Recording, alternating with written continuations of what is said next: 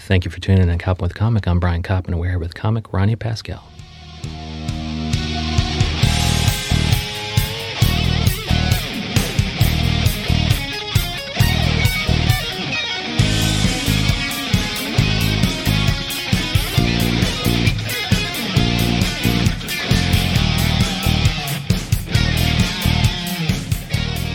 Ronnie Pascal, how the hell are you? I'm good. How are you? Oh, good. Thank you so much for coming on. And if people want to see you do stand up comedy on stage in New York City, where do they do that? But also, where can they find you online? Uh, they could find me online on Twitter at Ronnie Pascal. That's Ronnie with a Y. Everyone gets that wrong. Yeah, I think I follow you on there. It's R O N N Y. Yeah. Pascal. Okay. Pascal, thank you for pronouncing it right. Oh, good. I'm glad I did. I had to check it beforehand, and there's names where I really just slaughter it. So Ronnie Pascal just slips off the tongue. Yeah. Uh, I think it's easy. My grandma gets really upset because people say it wrong. Oh, how do they say it? Pascal. Pascal, eh, Yeah. Pascal, anything wrong. so, uh, yeah, and I do stand up. I just started doing stand up. I improvised for a long time and Okay. now uh, switching into stand up. I do mostly at the pit. I'm doing a show at West Side Comedy soon. Um, yeah, just slowly easing into this whole world. Yeah, and is the pit, um, your show at the pit, you know, what is that? When is it coming up? But also, is that sketch or is that stand up? I do sketch, I do stand up in it. Um, And the pit show coming up, is that going to be stand up or sketch? Uh, that one's sketch. Okay. Yeah, and then I have a run coming up, a monthly show at Otto Shrunken Head. That's only stand up. Oh, cool. Yeah. Cool. And so, yeah, I think um, is is it a certain sketch company that you're with? Are you? I had a couple guys who were at Infinite Sketch, and there's another one who was with Flying Blind. Like, what's the name of your sketch team? Well, I'm in the name uh, in the works of redoing it because it used to be called Ronnie Pascal's Funny Friends. And so Nice. I would just invite five friends each show. Okay. So uh, yeah, that show was five different people. I'd write a sketch with each, so they were only responsible for writing one sketch. Oh, cool. Yeah, and then so for me, I had to do five sketches, and it, Wow. the audience saw a full sketch show, but each person was only responsible for one. Well, that's cool though, because then you're in each sketch. Yeah. Okay, and that's how you got big, big enough, and you're like, dude, it's time. You know, Yeah. Mm-hmm. I, I re- really conquered the sketch. It's time to move over into comedy. Yeah. And so it'll be Auto Shrunken Head, and that's Lower East Side. Uh, yeah, It's kind of by on Union 14th Square. and like A. Okay, it's close enough to Union Square where I think we've been there for music, and it's a nice, nice space to do stand up. I would think. Yeah, it's a cute little like tiki lounge in the back. Yeah, yeah, I think that's where I saw the show.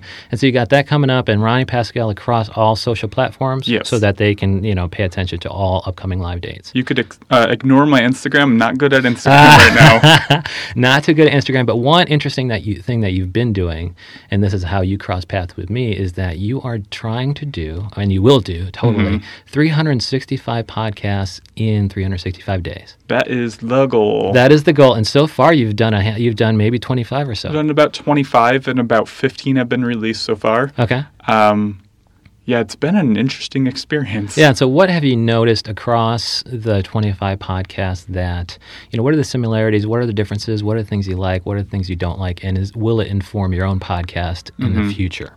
Uh, well, one thing I learned is I hate doing remote recording because then I Yeah. have to set the microphone up myself. Oh, yeah. Because some people have been asking to do that. And I'm like, ah, I don't know. Yeah. I don't know if that's going to work properly, but it's, it's, it's cool to learn that it's even shitty on your end. So, why would Yeah. people want to do this? It's like, do you really want to set up your own mic? It's like, no, I'm just going to speak right into the Skype thing and it's going to sound like shit, right? Yeah, it sounds terrible. Yeah. I uh the first few I was just like, yeah, I'll do and the headphone is the built-in one and my headphones, the microphone, so I was just like, I'll do that. Uh, and one of I didn't realize how bad it was until the first one came out and the podcast put a warning beforehand like warning this is poorly recorded on his end. No. They meant Why it would in they a throw nice you way. throw you under the bus like that? They meant it in a nice way. They said something like uh, he recorded it on the streets of New York. Okay, that's a Yeah. little bit better. Yeah. Okay. But it was while I was standing outside, because where I was originally going to record that one, there was a lot of echo. Okay. So I learned be in a padded room like this one. and, Okay. uh, and have then a- that led to what? What other? What other issues? So you went to a padded room, went to a padded and it room. still sounded like shit. uh, no, I walked around on the street of New York uh, while recording it using the microphone that's in my headphones. It sounded terrible. Wow. But it was one of my favorite episodes that I've done. Oh, good. And so the content is good. Yeah. Uh, but just not necessarily recording. And since then, you're trying to what? Show up in studio. show up in studio or you know i would sit in my bedroom and record it into a microphone and then send them the audio after Yeah, i'm okay. okay with that Okay. and, and content wise, what are the some of the things that you're liking or disliking as far as you know podcasts? Like, what are some of the subject matters you you think that they're all talking about too much or not enough, and how will that inform any podcast you do in the future?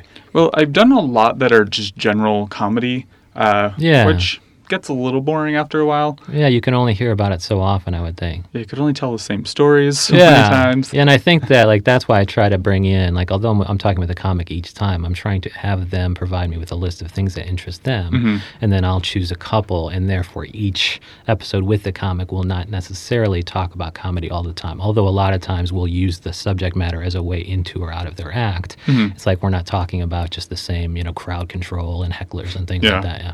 I hate when I watch like Conan and a stand up is on and they start telling their set within the interview. Oh no. Have you never seen that where they're Oh just- yeah, yeah. But but so they do their set, or you're saying when they are a guest, th- all they're doing is really just working jokes into it. Yeah. yeah. And that's kind of also why I didn't want to pe- people to just come in there with their act because it's like, you know, if you had an interesting upbringing with you know you know mixed race parents or something like that, it's going to be you just telling me about it. I'm not going to be able to contribute anything, and a lot of times you're just going to be burning jokes. Yeah. These are jokes from your act. It's like, no, let, let's try to test new material. Like, this should be the place where you're like, let's take my B or C material and chat about it and see if I can think about anything while I'm being recorded. Yeah. It's not like the place to burn A material, you know? Yeah, and then the whole audience listening is like, "Oh, that's the jokes he's using already." Yeah. I've seen this on stage before. And so, what are some of the other things that, like, you know, the, each podcast will be centered around a subject matter, I would think. Yeah. And then, have you done political stuff? Have you done music ones? You know, what are some of the ones you've done?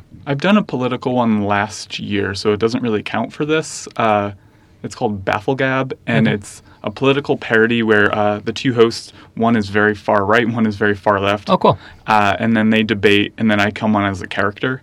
Um, How does that work? And you, are you a character kind of interacting with each side? Like you bring up something and then they'll attack it from the right and the left? uh, yeah, I played the pizza guy who came to deliver them pizza and made a lot of pizza gate jokes, which probably not Oh. cool, I guess. Oh, that's cool though. And Yeah. then they're able to kind of bring you into the, you know, the conspiracy theory can be through the pizza guy. Yeah. I never thought about that. That's pretty interesting on their part. Was it was it your idea to be the pizza guy or their I idea? think so. I don't remember. That's just so funny that pizza would even have any place in political discourse. you know? Yeah.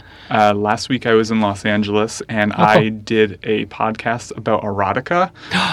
And so what was your uh, addition to the erotica uh, podcast without stepping on your material? So, uh, that one was about they have comedians who have never read erotica come through, read erotica, come through and talk about it. I cheated a little bit. Okay. Uh, I didn't tell them this. I listened to the audiobook, and on Audible, you can speed it up.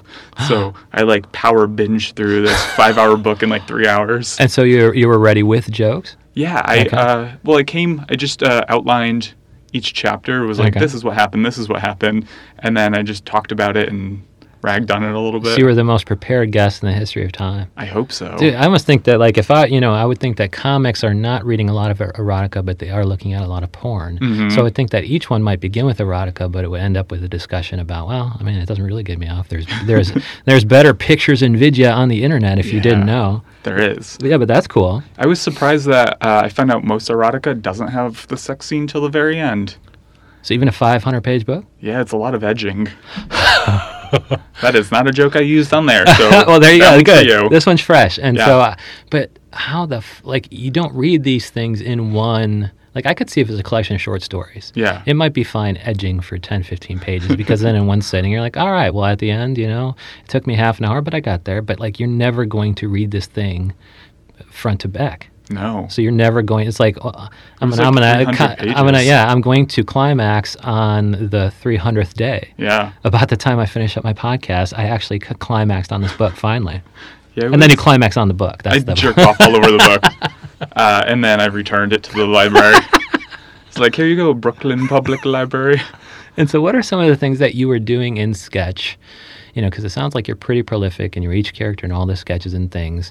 And what what of that would you like to bring into stand up comedy? Like, what are you happy to leave behind in sketch, and what are what are you really wanting to, to take with you? Is it, you know, making sure that you're a bunch of dynamic characters on stage? Are you going to do characters on stage when you're doing stand up?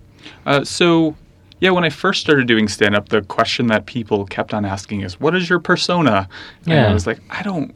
No. What's a persona? I've what been are doing these? 15 personas a night on Sketch. Right? Yeah. Well, the thing with me doing sketch was I always wrote about my life uh, and like things that were directly affecting my life. Oh, good. Uh, and I didn't generally play like big characters. Um, so I felt like that would be an easy thing to do. Yeah. And so when I was in Los Angeles last week, uh, the host pulled me aside after and was like, I really loved your set because you're such a nice guy. You're very likable. Oh. And I was like, maybe that's what my persona is. Yeah. And then a couple of other people said s- similar things. So I was like, you know what? I'll just be me. Yeah, I like you already. Thank you. And, And- we did that and- 10 minutes ago. I know, and I would think that I mean you're gonna it's gonna be so much easier to write because you have been writing yourself all along. And now, be, like one thing I I discovered about these sketch sketch people, they're like, "We're doing it this night," and I'm like, "Is that it? Like, are you?" You're writing for a whole fucking month, practicing for a whole month, and then doing it once without recording it. And I guess certain people do record their sketches, but just, I mean, it's almost tragic to see just a, a wonderful, like a hard work pay off into something funny, but it's tragic not to have recorded it. And so, are the, you know, if you haven't recorded certain sketches that you like, is it going to be easy and fun to be able to cannibalize all the things that you did not record and generate into viable product? I'm obsessive about recording everything I do. Oh, cool. Uh, yeah, I've been doing that ever since I started. So all my improv sets have been recorded, or at least like most of them. And for me, I mean, a lot of improvisers are like, hey, this is the first and the last time this will ever be done. And I think that's so stupid. Uh, I was like, I want to write that character if I thought something was funny or like whatever. Uh, but I just want like footage so that I could go back on it. Where, what got laughs? What didn't? What can I cut out for the future? So I did a sketch show like a week ago, and it was called Broadway's Night Off. We wrote sketches about making fun of Broadway. Yeah, there's a big there's a is that the podcast family that's got four or five podcasts all centered around Broadway and comedy. Well, this was Well, the they'll get first drunk. one. They'll get drunk and wa- and talk about a Broadway thing. Well, that Okay. sounds fun. I yeah, like that. I, I think there's yeah, a group of podcasts where it's it's just all them being hilarious about Broadway musicals, but this is not that. This is not Okay. that. But uh, yeah, we only had one date to begin with. But for me, what I was getting out of it was writing a sketch that I could like rework later Oh, cool. for like a future show. But we got some more dates at the pit, so Oh, cool. yeah. And so um, it sounds like you have been recording some of your stuff, which is good in that it's helped you kind of do continuous improvement. But are you still able, you know, although I can go back and stream certain of these sketches on your website, maybe, Mm-hmm. um, are you, do you feel comfortable enough taking certain ideas that you like and bringing it onto, into stand up? Uh, I don't. I Or haven't you done just that so yet. you're just such, such a purist. You're like, Yeah. no, you know, th- I've already done that. Let me try something new. Are you so ambitious that you're making sure that all your material is brand new? Well, what I have been doing, uh, so I've been tweeting for a very long time. Yeah. Uh, and I have found the jokes that I like the best, and I put them in a list. Uh, and then at the end of my set, I lied to the audience a little bit, uh, Okay. insider scoop right here, and I was like, I get nervous about tweeting. Uh, these are things that I would like. These are my Twitter drafts. Should I tweet it or delete it? Oh, I love that. But I just read jokes that I have tweeted already. but the audience doesn't know that, and so They they are don't know just that. laughing along, and they're like, "Wow, he, he's not very confident about this." So let me Yeah. make sure to clap and laugh at the ones I like. Yeah. Yeah, I and- think Dion Cole was doing some of that. you know, Someone told I, me that, Where too. I mean, but it's more he's just like you know, oh, when I think of a joke, I'll write it down. Mm-hmm. And he, I must think back in the day, he was taking out a piece of paper, and then when he when he saw the response, he'd look at the audience and either cross it out or circle it. And so it's just kind of a new way to make the audience feel involved in your process. Yeah, When someone really else it's told actually me the, he was it's actually doing the that. end result of your process, but you're like, oh no, you guys are in the draft portion of my process. That's cool. Well, what I like about it is uh, the jokes that have been getting big laughs, figuring out how to like put a setup around it. What's the story behind it? Yeah, Uh, because although you had a nice joke format, once something works, you're going to have to polish, it, you know, polish it up into the setup punch, but also then transition into and out of prepared material because you found the gem. Yeah. and you can't just say, "Oh, I found a gem." No, you have to put it in the ring setting or whatever, and then give it to your your wife for for Yeah. marriage or whatever. Well, what I realized about just reading tweets and all punchlines is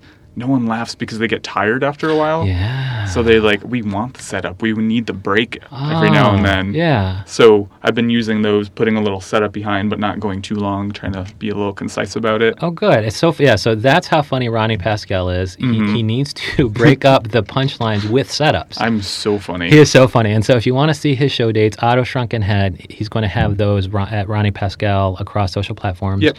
And um, also, is there a ronniepascal.com? Uh, it's in the works. It's in the works, just like the Instagram one. He'll figure it out eventually. It's like those GeoCities pages that say under construction for like 30 years.